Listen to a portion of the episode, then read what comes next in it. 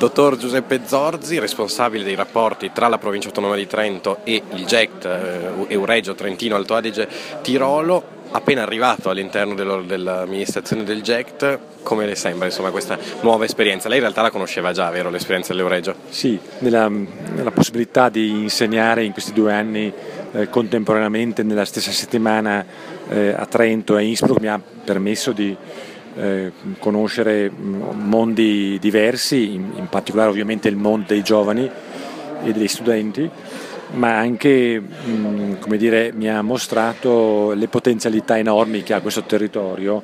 In sostanza, anche oggi lo vediamo, eh, la scommessa è quella di eh, dire, fare eh, bene insieme cose che fatte diciamo, da soli eh, perderebbero non solo di valore, io credo, ma anche avrebbero un risultato molto inferiore. E proprio a proposito di cose che forse dovremmo fare insieme, vediamo oggi, eh, oggigiorno questa situazione difficile al Brennero. Sembra che dopo Pasqua ci dovremmo aspettare effettivamente una barriera fisica tra il Sud Tirolo e il Tirolo, quindi tra il Trentino Alto Adige e il Tirolo austriaco. Cosa deve fare l'Euregio all'interno di questa, di questa situazione e che cosa ha già fatto in realtà?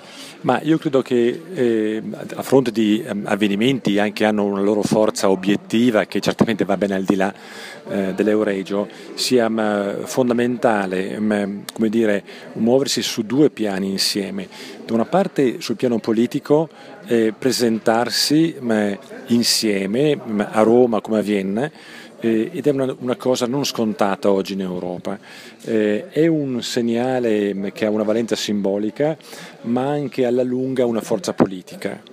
E, e questo per, eh, come dire, eh, immaginare che ma, per quanto possono esserci già dei processi in movimento, ehm, al Brennero ma, si riesca a trovare come dire, una um, situazione eh, diversa da quella che si dà per scontata.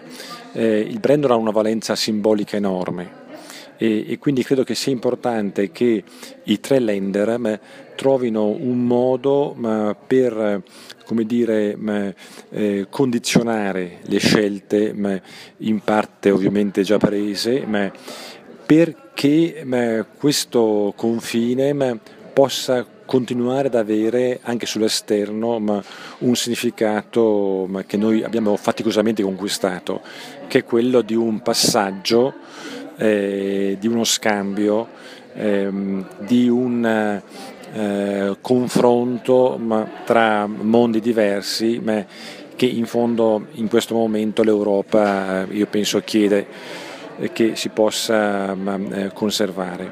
Poi c'è un altro processo che è quello delle comunità. Eh, la politica da sola non basta, eh, momenti come questo, come quello di oggi, eh, portano, mm, e abbiamo sentito quello che hanno fatto in termini di lavoro i ragazzi, portano il mondo mm, a, dire, a, a sperimentarsi mm, rispetto a quello che sarà tra 10-20 anni. Noi abbiamo bisogno, perché spesso la politica si limita a descrivere il presente e questo è un grosso guaio. Eh, la politica non è fatta per descrivere il presente, ma è fatta per costruire con delle visioni pezzi di futuro. I giovani, oggi l'hanno visto, me lo hanno dimostrato, questa sensibilità ce l'hanno, moltissimi di loro vogliono rimanere fedeli a questo tipo di eh, politica e credo che se una politica un po' più lungimirante da parte europea si incontrasse appunto con questa spinta dal basso eh, avremmo probabilmente anche un futuro più facile. Grazie Nicola Pifferi, Samba Radio, all'interno.